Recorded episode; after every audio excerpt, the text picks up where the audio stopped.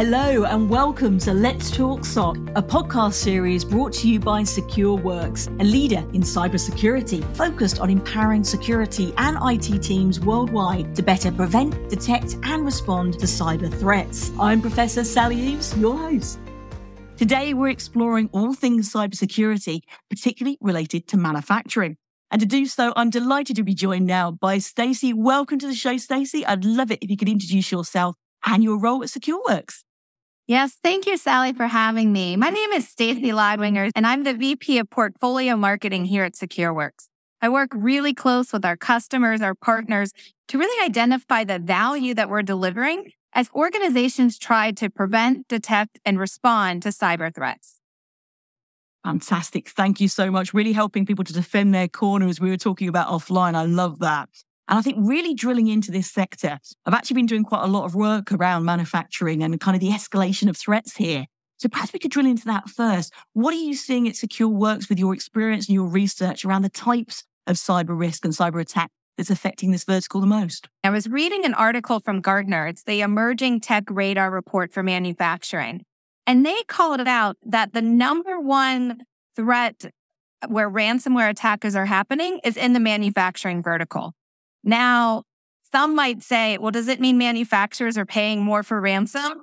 The answer is no. And what our research tells us is threat actors are not targeting one vertical over another vertical, but they are attacking those that are most vulnerable. So when you think about manufacturing, they have gone through an extreme digital transformation over the last few years, and they've been transforming within their IT and operational technology environment so fast that security hasn't kept up which means they are more vulnerable than their other peers, which means the amount of attacks they're experiencing does look high when you play with the stats. Oh, Stacey, honestly, great points there. I couldn't agree more strongly. I think for me, what's coming to the fore is that pace of change, that race to digitalize it, if we will. And I think for manufacturing in particular, there are unique, say, characteristics around that vertical. So we've got such convergence at such speed, you know, whether that's, say, smart warehousing, or it could be the rise of 5G technology or video based quality inspection, augmented maintenance, kind of the list goes on, doesn't it? All of these different areas coming together, new opportunities, groundbreaking innovation, but also the potential for, say, intention action gaps and gaps across the infrastructure, particularly when we look at IT and OT convergence as well. So very unique things around manufacturing. So it's great that you're really drilling into this today, I think what can and kind of how are you helping manufacturers with some of these challenges? I was looking from some data from, from SME that came in recently, and it was saying ransomware, phishing, and supply chain typically top three in terms of the threats affecting this vertical. What are you seeing, and how can manufacturers do more to kind of strengthen their posture to negate these threats? I think, Sally, you really nailed it on, on two vectors, right? What I'm seeing is one, as you talked about, manufacturing is rapidly innovating, having new technologies. You mentioned operational technology, OT. So now there really isn't a differentiation from physical devices or facilities. Everything is now connected in a software digital fashion world.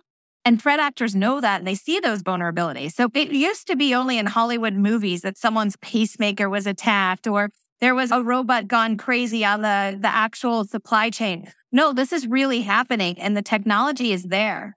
The other spectrum that is happening though is manufacturing has not always been on the forefront of innovation. And I've said that to others that are leaders in manufacturing. So if you even go back a few years ago, most manufacturers required all roles to be inside the plant. It didn't matter if you were HR or accounting or marketing or sales you were mm-hmm. in the office. So when COVID did mm-hmm. hit, they weren't ready for this movement to cloud. They weren't ready for remote work. So that also expedited them. Right now, manufacturers are really in this crossroads where they maybe had a 10 year plan to really go ahead and adopt some of these newer infrastructure, cloud, IT capabilities, plus bring in all these new technologies, as you called out from smart warehousing, 5G. And threat actors know that. So what can organizations do? I always break it down into three core areas. First, prevent what you can prevent. Know where your vulnerabilities are. Understand your attack surface. Know what you need patch and patch, patch and patch some more in the context of your own organization. Make sure it's a real threat. Make sure you're doing good things on the endpoint and network that you're preventing as much as you can. The next piece, though, comes into detection, and that's absolutely critical. You mentioned ransomware, Sally.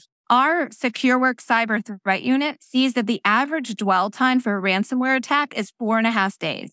That means an organization only has four and a half days to realize they were breached, where it is, and fully remediate and remove that threat before there is impact. And so that detection is critical because we know we can't prevent everything. And then the final piece is the response. Because again, you've got to detect and respond in four and a half days. So how can organizations understand repeatable playbook, how they can automate some of these response action? That's really critical. So it's understanding what your attack surface is today and then preventing and detecting and responding to threats as quickly as you can. Absolutely. I think great points there. And I love the fact that you brought to the fore that convergence issue around IT and OT. Again, as we said, you know, it's giving lots of opportunities, but it's also presenting cyber criminals with even more targets as well. So I love that kind of three step process you mentioned there. And also from the response point of view, I love the work that you do kind of really helping people who are on the operational side of this also filter through some of the noise and the data noise around this to actually get granular and to get to the right data and getting that to the right role at the right time, kind of active intelligence, if you will to get ahead of some of these threats as well. A lot of work I've seen you do in that area, which is really, really impressive. Plus talent outreach. There's so many gaps, isn't there, in terms of supply and demand around cybersecurity, particularly around diversity in cybersecurity too, but also roles, say, around testing and architecture and areas like that. We need to close those gaps too. So, you know, I was involved in, in the project you had at Secure Works around kind of encouraging different storytelling around cybersecurity as a career and kind of game development and getting more people involved. So I love that too, because I also think that's an important part of this piece, the collective, the power of the community to negate threats, you know, like uh, bad actors are doing, frankly, around coming together to, to create these issues. We need to do more, I think, as, as a community to, to negate them too. And I think you're right at the front line of that. So I wanted to mention that because I think that's super, super important part of this too. Well, I think that's the other thing for manufacturers is if you're going to build out your team, especially because they're global, they need that 24 by 7. It's really challenging with the dynamics that are out there and the skills that are required. Luckily, there are solutions out there to help with that. There is a, an opportunity where they don't have to build their 24 by 7 SOC. And I think that's also where manufacturers are leaning. They're leaning, looking for partners that can help them do these things without having to build a full functioning team. Instead, have their team really focused and using those specific skill sets to go after things like zero trust so they can empower the business, that they can keep up with IT and make sure that they are tracking everything that's coming in and they're building those new plans together. And I think that's really critical and it feeds into that community atmosphere that you mentioned. Absolutely. I couldn't agree more strongly. Love the fact you focused on that too. I think that's that's huge. And I think also you brought to the fore there around how kind of facilitation is such an important part of this piece. It is around the technology protection, absolutely, but it's more than that. It's around that culture and supporting that shared responsibility. It's about educational uplift. It's around the right kind of process, the right change management, you know, things like CI, CD to make these changes more agile and incremental. And again, that reduces risk rather than increases it. So many elements we can dive into there as well. That's kind of the big point I wanted to, to make there. You know, whether it's manufacturing, you know, as a vertical or size of organization, there is security support there for organizations of all sizes and all sectors too. So huge, huge point there, I think. And maybe we can look at like the, the cost, like the consequences of when a successful breach does occur as well. Because I think the narrative around this is huge. You know, I think sometimes we talk about the cost of security investment when really we should talk about the cost of insecurity. What are you seeing as the biggest consequences when this does go wrong and there is a successful breach? Absolutely. And I actually break it down what I'm hearing from customers in four areas. So the first area is definitely cost avoidance around ransomware. So we had a manufacturing customer, they were global, and they said if they were hit by ransom, they expected at least a $2 million damage by the time they either paid the ransom or worked with their insurer. That was the cost of one attack. They said it was not unreasonable if they weren't doing things that they could have two or three attacks a year. So think about the cost avoidance there. The second falls into the other types of cyber attacks you mentioned. They estimated that another type of attack, whether it be through phishing, maybe it was stealing of customer or, or personnel data, it might have been fraudulent charges. People are sending fake bills because they're breaking into email systems. They estimated those type of attacks could cost up to $50,000 a month. So imagine just one of those attack a month. There's another cost of avoidance around 1.8 million. So they break out cyber attacks in those two buckets and then estimate what could be the damage. The third area then is really protecting profits. And so for manufacturers, it's all about keeping your production lines up. And so Senseye actually did a study and said the average cost of downtime for a manufacturer is 9,000 US dollars. So imagine if an organization is down even three days, the amount of profit that they are potentially losing because of cyber attacks. Then the fourth area, and I think this one's really interesting because usually security is all about preventing damage and preventing any harm from your reputation. But what we're hearing from customers is they actually think improving their security posture in manufacturing helps them win more business. Manufacturers are part of a much larger supply chain. So when an organization is going out for RFP or RFI, they're doing significant security audits. They want to make sure they have SOC. They want to make sure they have ISO compliance.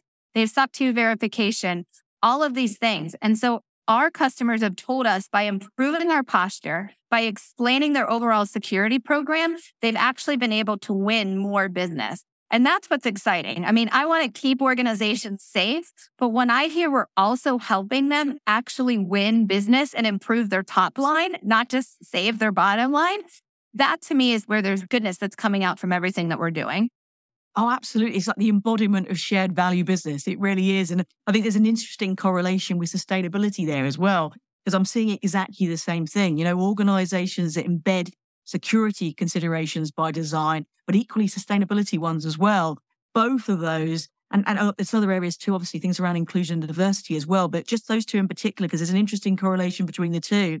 They are, you know, do this right is the biggest driver of competitive advantage by doing the right things, you know. And I think particularly when we look at things like the cost of living crisis, what we're seeing in the energy sector, again, new conversations really resonating around you know, security and energy, security, resilience, and sustainability as well. So there's almost like a triangle that's forming in this particular area I've got something coming out on next week, funnily enough, but such a dynamic space, so much happening. And the other thing I would say in terms of potential consequences is the negation of trust as well. And it's probably the biggest currency of our time, isn't it, right now?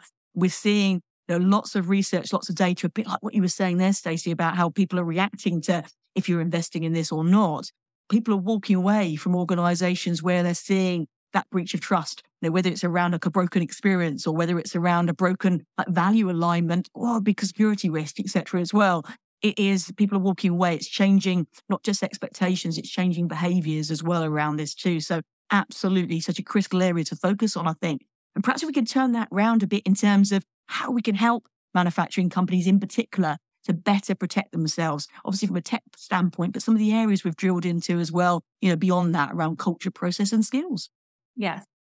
So, I mean, it really does come back to first understanding what your attack surface really is and taking a hard look at it. I'll use this example often where an organization said, Yes, we have mostly multi factor authentication implemented. We're just trying to get some of our C level executives to buy in. And I went, uh, what, it, that's who's being targeted, right? And so I think doing these security assessments to truly understand what is your attack surface? What is your overall posture? And what is your posture relative to your peers? I hate to say it, but it's a little bit of a game of you don't have to have the best posture. You just have to have enough posture relative to your peers that an attacker is like, this is too hard. I'm going to go to somebody else. And so, really understanding and how to benchmark that posture is absolutely critical, I think, is the first step. Then the second step is I really do believe that organizations of all sizes need to have 24 by 7 monitoring for those threats that they can respond to quickly. If you're not looking at that with only four and a half day dwell time, you're at risk. And so, how are you ensuring that you know what to look at and then that you have eyes so that you're really identifying those most critical things? And then the pace of that response is yes, you need to plan for it, but also test it. I've talked with organizations a lot where you need to not only test your defenses using things like penetration testing or purple and team testing, but also do workshops and exercises and test your executives. And in manufacturing, I think this is really important. There are, in some manufacturers, they've had the same executive team for decades now. And are they prepared should there be a cyber attack? So, running some of those tabletop exercises and making sure that you have a customer communications plan, that you've got a partner communications plan. You're part of that supply chain. Plan for your worst day so you don't have your worst day possible. So I really break it into those buckets. Understand your attack surface, understand your vulnerabilities, make sure you have 24 by 7 detection and threat response so that you're ready when those threats come in. And then finally test those defenses, not only technology wise, but also as a workshop so that your entire team is ready. So you talk about people, process, and technology, Sally. It really has to have that all coming together to ensure that your organization is safe. Absolutely. It's that holism, is that that holistic approach to dealing with this. It really is. Like I couldn't agree more strongly. And I think you should get some t-shirts there about prepare for your worst day. So you don't get to that. I think that I think that would really catch on. I think that's so, so it's really catchy now. And I think it really kind of puts forward the, the key messaging here. It really does. Love your point there about practicing through things as well. That scenario aspect. I see that as a gap quite often, particularly around the comms piece. And it's so, so critical in this area. If everybody's kind of been through that process, it makes a huge difference. And also, as you were mentioning there about C suite too, seeing an increasing number of, of kind of phishing attempts around social media accounts and things like that as well. So I've seen some really good work in organizations where you're getting an email and you think it's from X and, and it isn't. And are they actually reacting in the right way and, and, and doing the right checks and doing that in a non blame way as well? You know, everyone needs to learn through that experience and not feel afraid to learn through that practice. So again, the cultural aspects around that, the empowerment around security is huge too. And also just everything you were saying there as well. If we look at where the trends are going too, particularly from a technology standpoint around edge, for example, I was reading some research from AT&T looking at manufacturing and they were saying it's nearly 80%, I think it was 78 of the people interviewed were saying they're globally looking at partially implementing or fully implementing around edge use cases in a very short time scale. So we're going in this direction. All this convergence we've been talking about, you know, the, the scale and the scope and the sophistication of threats, we can see more opportunities, but equally more caps that could potentially present themselves. So I think everything we're talking about here is so vital to look at this, you know, right here and right now. And maybe bringing this to enclose, perhaps we could look a little bit more from a secure work standpoint, what you're doing specifically to help facilitate manufacturers with dealing with all of the above. It'd be great to drill into that a little bit more I was just speaking with your colleague George actually around MDR and XDR as an example of that. And I'd love to kind of drill into the support you're giving to navigate these threats and particularly around the convergence aspect. We have five of the top 20 manufacturers as our customers. And I would say manufacturing is one of the significant verticals where we truly are helping organizations. So here at SecureWorks, we do offer a managed detection and response MDR solution where we offer that 24 by 7 threat prevention, detection, and response capabilities, which means that organizations that have a small department can leverage our internal SOC. And we have a platform called Taegis where we are ingesting all of the different telemetry we talked about today from endpoint, network, cloud, OT, identity, email, business applications. We pull that all into a single application and then apply a lot of our own intelligence as well as machine learning to detect where the real threats are. The challenge is, is if you don't have enough people and you're looking at those in silos, you're missing the threats. So we're taking all of the learnings from thousands of incident response engagements and testing we have done over the years. We have monitoring of 175 different threat groups, and we're bringing that intelligence in. And we also process over 600 billion security events a day. So we take all of those learnings and put into a platform to help our customers really identify what the real threats are. And then we built proactive response actions for them what our customers tell us is they love the fact that we have them no matter what. We're watching, we are detecting those threats, we're responding, and they can be as involved as they want, meaning they're in the software, they have direct access to our SOC. In under 90 seconds, they can talk to an analyst and actually have that upskill and help. Or they can be as hands off and say, only call me when there's an issue. And I'm happy to jump on that issue. And I think it's that flexibility and it's also the ability, you know, one of the manufacturers I worked with told me, Stacey, I use SecureWorks because I couldn't get that scale if I built it internally. And you've basically future proofed my organization. I can change the different telemetry sources. I can change what we're using from an IT and OT perspective, but I know that you're going to pull in that data and you're going to look at it. That's what makes me feel good at the end of the day. And we've got numerous case studies if you go to our website at secureworks.com that speak to how we're doing that and the value that we're providing for manufacturers.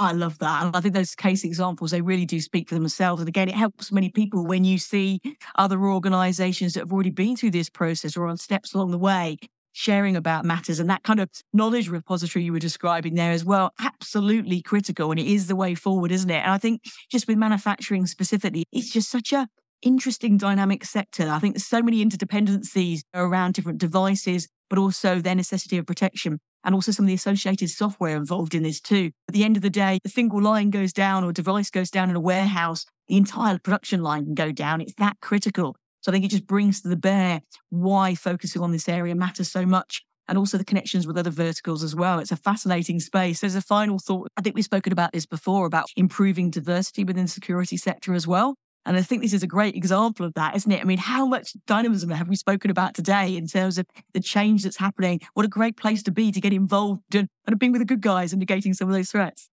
It is. SecureWorks' overall purpose is to secure human progress and really mm-hmm. beat our adversaries at scale. And I literally wake up every day and feel so honored to be part of such a larger mission. I've been in IT and security for a number of years now. I love it and breathe it. But to be part of that mission and wake up every day knowing that we're helping organizations, whether it's manufacturers keeping their supply chain up or in healthcare organizations delivering patient care, to me, that's what's exciting. And I think having that holistic, larger mission also allows you to really recruit that diverse talent that you're talking about, right? Making sure that you have different viewpoints, making sure that we have a better understanding of the world that we're looking to improve and the one that we're looking to defend. Couldn't agree more strongly. I'd love to to share more about this another time as well, because again, I think visibility of role models in tech from the diversest background possible, including neurodiversity, for example, which is something I'm working on at the moment, absolutely vital. You know, we need to see people that look, feel, speak relate to us, you know, wherever we may be. And again, the work you're doing in this area really matters too. It takes all of us, doesn't it, coming together to negate these threats. So fascinating conversation, Stacey, and great to see the work you're doing at Secure Works to help negate this threat. And also just as part of that wider community, coming together, sharing knowledge, attracting more people into the industry too. It's absolutely critical. So thank you for your time. Thank you, Sally. Thank you all for watching and listening and joining us on Let's Talk SOC.